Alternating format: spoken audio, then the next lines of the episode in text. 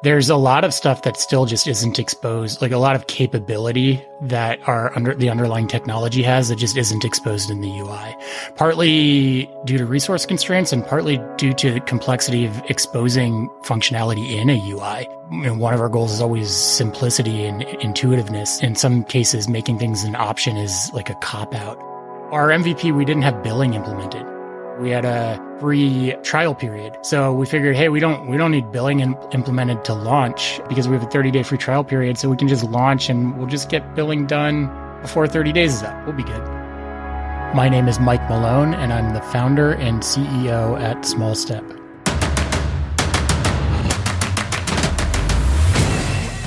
This is Code Story, a podcast bringing you interviews with tech visionaries who share in the critical moments of what it takes to change an industry and build and lead a team that has your back. I'm your host, Noah Labhart, and today help Mike Malone created a platform to automate your certificates and make security easy for all developers.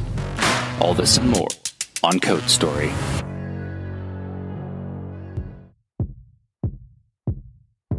Mike Malone is a nerd from way back.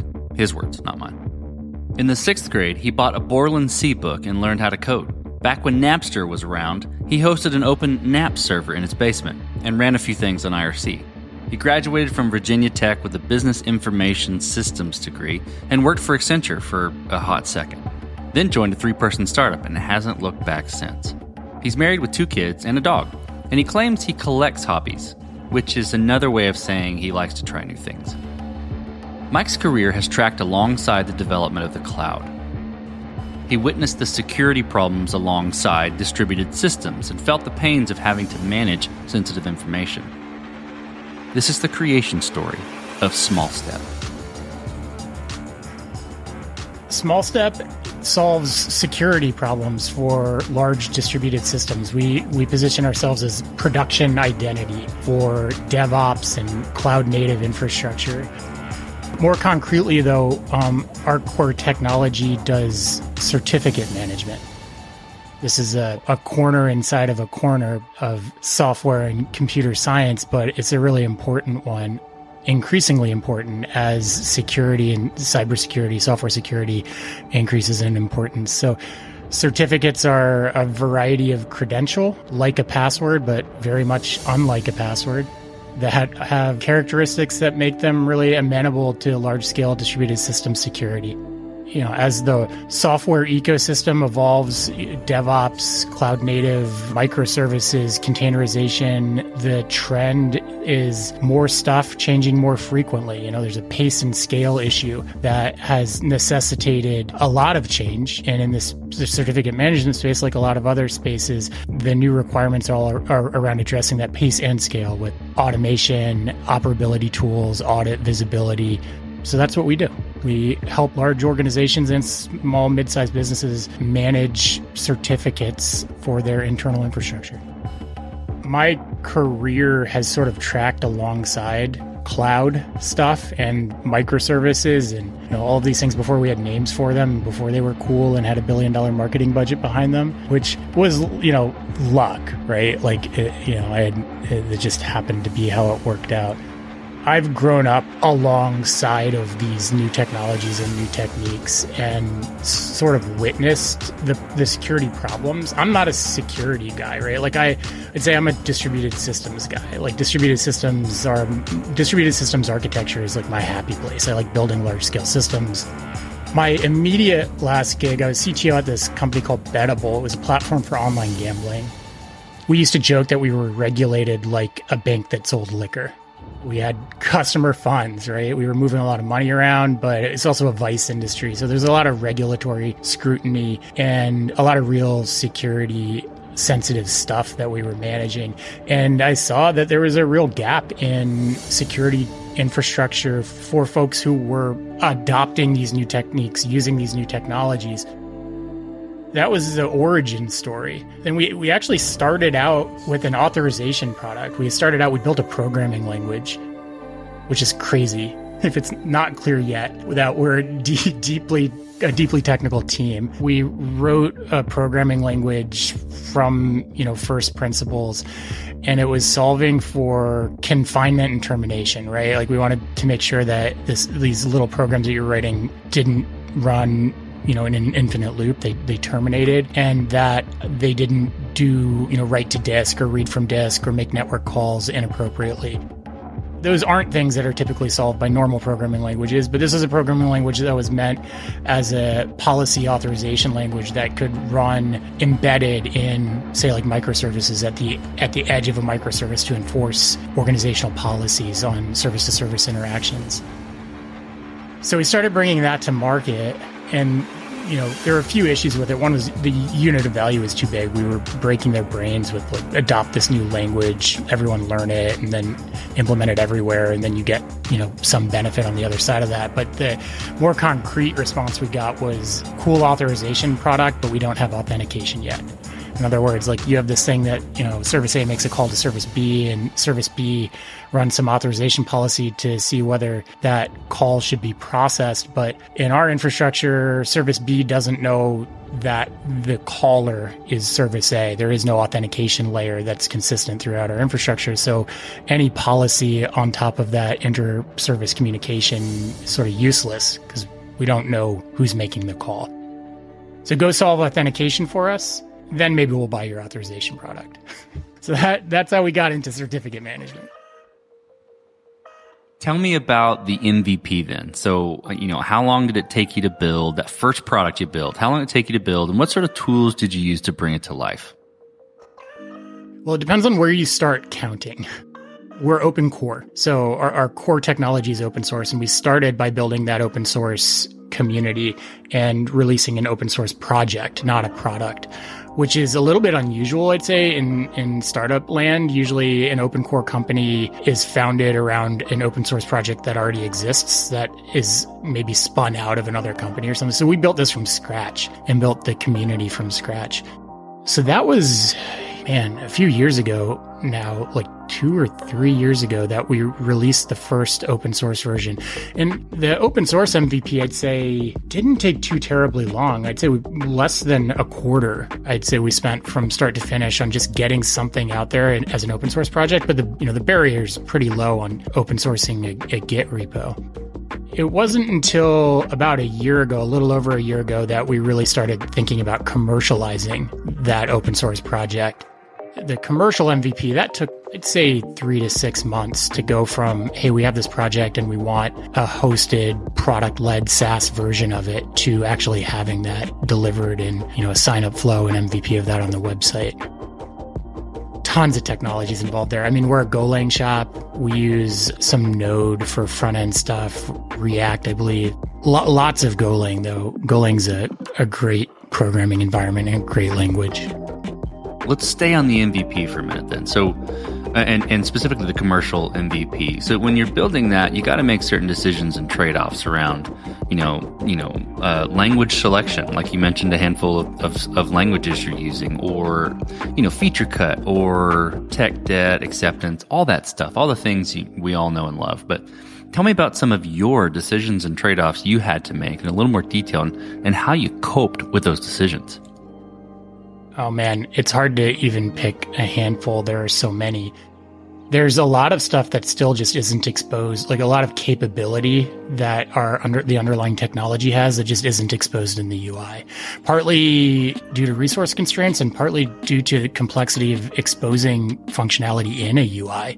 And one of our goals is always simplicity and intuitiveness. In some cases, making things an option is like a cop out. Our MVP, we didn't have billing implemented we had a free trial period. So we figured, hey, we don't we don't need billing in, implemented to launch because we have a 30 day free trial period. So we can just launch and we'll just get billing done before 30 days is up. We'll be good. If you're not embarrassed by your MVP, you waited too long to launch, and certainly we were embarrassed by our MVP. How do I cope with that? It is what it is. You know, I've been in the startup game long enough to understand what it looks like. Uh, you need to get something out there in front of customers, in front of users. You need to start getting that feedback as soon as possible. And ultimately, they understand and appreciate that as well. That's how you grow a product that is actually valuable. It doesn't bother me too much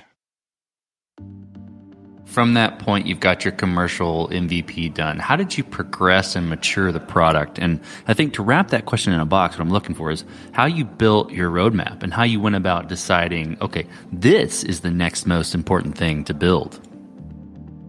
That's very hard. I think if you're an expert at that, you can make a lot of money. The best way, in my experience, to develop ro- roadmap is to experience a pain yourself intimately, understand some painful process or some sharp edge in, in a workflow or something like that that you can improve upon. The second best way is to listen to other people who may be experiencing those pains. So that that's what we do to develop our roadmap is you know, try to dog food, adopt technologies that maybe our customers are using so we can, you know, experience the pains that they're experiencing and really relate or at least just talk to folks, read and try to understand and empathize with the pain that they're experiencing because those painkillers are really, you know, what drive value. Let's switch to team then. So, how'd you go about building your team? And wh- what do you look for in those people to indicate that they're the winning horses to join you? Team is the most important thing. A company is its people. I have a really sort of high level, broad hiring strategy. I kind of have two tests. The biggest one is is this person smart and are they passionate. Drilling in on that second point a little bit, are are the things that they're passionate about, you know, in the Venn diagram of things that are important to the business and things that this individual is passionate about, is there overlap? Are they passionate about the things that they're going to have to do it at, and that's just it's alignment, right? I've found that if you have those two things, everything else works itself out. So, for example, it matters less to me that somebody has experience with a programming language that we use than it does that they have desire to work with that programming language and they have the capacity, you know, the intelligence to learn it. If those two things are there, then the level of experience matters a lot less. That's what's going to make somebody sort of objectively good in a role. Then the the other thing I look for is sort of the culture fit dimension. The way I summarize that is just a gut check on if this person is working for the company come Monday, am I going to be more or less excited to go to work? Those are really the two big things that I look for. I know it's pretty nebulous, but I really truly believe that's what's important. I'm curious about, you know, starting out open core and having that you know, open source aspect. Did that did that help your recruiting at all? Did that help you kind of establish a community and then therefore be able to pick from team wise? Did, did that integrate at all? It has absolutely helped with recruiting. There are a lot of pros and cons with open source, but recruiting, particularly for technical folks, for software engineers and dev advocates, folks who can connect with the developer and DevOps and DevSecOps audience, being open source is a huge advantage. So we have hired, we've recruited and hired from our community. We also have a number of engineers who I think count the open source aspect, you know, being able to work on an open source project and contribute to an open source community as a benefit, sort of a perk of working at Smallstep, both because they feel like it's sort of a moral good and because their work gets some a portion of their work anyways is done in the public which is great for their careers let's flip to scalability. This will be interesting with the um, you know the open core and then you know also the problems that you're solving and the combination of your story so far but i'm gonna i'm gonna ask it generically. Did did you build this to scale efficiently from day one or are you fighting this as you grow? Yes, we built it to scale efficiently, and yes, we've been fighting it as we grow. I am a distributed systems guy, but also as CEO, I have to put my sort of like pragmatic business value hat on, maybe more often than I'd prefer. You know, sometimes one of the compromises you make is around scale. You know, to get to market faster, maybe you build something that you know isn't going to support a million users or a million requests per second. But I think one of the big advantages that we have is with my background as a distributed systems guy and the team also has, you know, a, a lot of uh, experience and competence around building large scale distributed systems. We've been successful for the most part in at least architecting, if not implementing for scale, which I think is the more important piece of it. You know, it's less existential to have an implementation that can't support like potential hypothetical full, full scale operations than it is to have an API or an interface or a feature that just will not inherently will not scale. So I think we've been pretty good about avoiding the latter. We have certainly implemented things in knowing that they won't scale and then had to go back and iterate on that implementation to improve scalability. Well, Mike, as you step out on the balcony and you look across all that you've built, what are you most proud of? Well, first, the team. I think there's a group of people at the company that I just really enjoy working with. Second, just the core technology that we've built we had a thesis that we've now proven out that there's a need for this security infrastructure, an unmet need for the certificate management infrastructure as people implement, you know, I hate to use the phrase zero trust, but it's a good enough way of sort of putting what we're doing in a box we're seeing people adopt and use that in really big ways, which feels good. You know, we've built something that is actually valuable, that is solving real problems at scale for um, a lot of folks. Let's flip the script a little bit, Mike. So tell me about a mistake you made and how you and your team responded to it. This is a hard one for me, honestly. I almost don't think in terms of mistakes. I'm more of a happy accidents kind of guy. Um, I think as long as you learn, learn from something, like, was it really a mistake? say there are some decisions that we made that are still unfolding, and in retrospect, we may consider mistakes. We're, we're using Kubernetes and have a, a very service oriented architecture. That's been problematic as we've tried to deploy on premise. It's just, it complicates on prem deploys running a microservice architecture that has a Kubernetes dependency. So there, there have been challenges like that. Maybe one thing looking back, our, our first iteration of our technology we wrote in Haskell. That was a mistake. From a, any sort of pragmatic uh, uh, perspective, that was a mistake. I can't pinpoint something that I would really call a major mistake. I don't know if that's just my own blind spots or just that I don't like to think that way.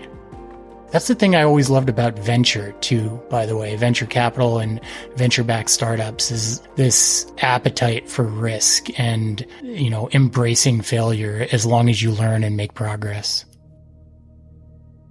So, what does the future look like for Smallstep, the product, and for your team?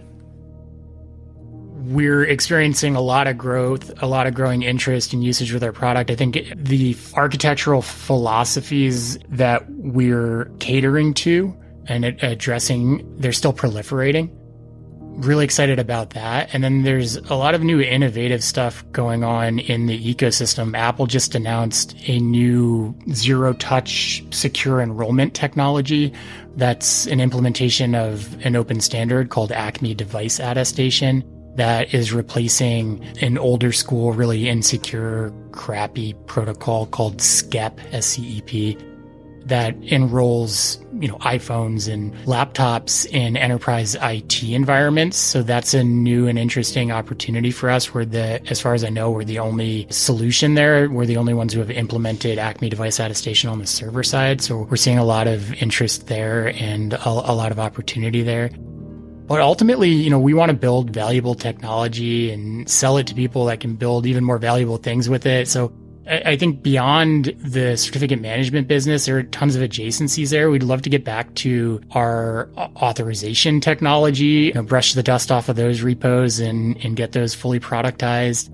Yeah, we, we want to build a big, valuable, important business in the in the enterprise IT space. Let's switch to you, Mike. Who influences the way that you work? You know, name someone or many someone's or something you look up to and why. My dad is probably my biggest influence. He was a forensic engineer when I was growing up. He he actually was born in Yuba City, California, in you know a one room house that literally had like a, a dirt floor, and made his way to UC Berkeley, and then full scholarship, got his PhD at MIT. So super super smart guy. The company name is actually a little bit of a homage or, or um, connection back to my dad because he he worked on the Apollo program. He he did some work on the lunar lander landing gear. So the you know the small step name is uh, obviously a tie in to you know one small step for mankind. So he was a big influence, you know, really smart, really good person and encouraged, like nurtured my software engineering sort of passion and entrepreneurship and, you know, provided a lot of really good insights there. He was entrepreneurial himself as well as being an engineer. I had a really good mentor growing up that helped me a lot. Okay, we talked about a mistake, but a little bit different spin. If you could go back to the beginning, what would you do different? Or where would you consider taking a different approach? Maybe the, the happy accidents are still apply here, but I'm curious what you're going to say. Look, if I had a silver ball, there are probably some things that we wasted time on or didn't do quickly enough or over engineered or what have you that I would do differently. But I'd say largely I, I, focus a lot on regret minimization, so I don't have a ton of regrets. You know, I focus my energy on irreversible decisions and try not to spend too much time on reversible decisions and then try not to be too broken up if I have to reverse them. For my own mental health, it would have been nice if I had a co-founder. It's a maybe a big macro decision there. Overall, you know, I feel like I can't complain. I, I get to do what I love every day and make a decent living off of it. So I don't think I have any, eh, you know, I'm happy about what we've built. Well, Mike, last question. So you're getting on a plane and you're sitting next to a young entrepreneur who's built the next big thing. They're jazzed about it. They can't wait to show it off to the world. Can't wait to show it off to you right there on the plane. What advice do you give that person, having gone down this road a bit? I think there's a long, a long list of advice I might give somebody like that. I mean, first of all, I would, I would be excited for them if they're passionate and they're you know this is what they want to do i would encourage that. You know i'd encourage them to not listen to the haters and pursue that passion. I do think you you you need to really want it though. Running a business it's a roller coaster. It's an emotional roller coaster. There are ups and downs and highs and lows that are very extreme not just quarter to quarter but you know sometimes minute to minute and, and that's a lot people say uh, or, or assume that if you're CEO, you don't have a boss, and that's definitely not the case. I, I think I, I think it's more like you have a hundred bosses. You know, you have a hundred people who have a valid reason to demand your time and attention at any given moment, whether it's because they gave you a bunch of money and need some response to some inquiry that they need to report up to, you know, their stakeholders or their LPs or whatever or it's somebody who works for you who didn't get reimbursed for expenses and is freaking out, right? Like people say, don't bring your laptop on vacation. Well, like I can't not bring my laptop on vacation because if somebody needs to be paid and hasn't been, I need to handle that. Like that is, that's non-negotiable. So it's a lot of responsibility. Be careful what you wish for sometimes, you know, make sure that you know what you're getting yourself into. Oh, that's, that's fantastic advice. Well, Mike, thank you for being on the show today and telling the creation story of Smallstep. Thanks, Noah. It was fun. And this concludes another chapter of Code Story. Code Story is hosted and produced by Noah Labhart. Be sure to subscribe on Apple Podcasts, Spotify, or the podcasting app of your choice. And when you get a chance, leave us a review. Both things help us out tremendously and thanks again for listening.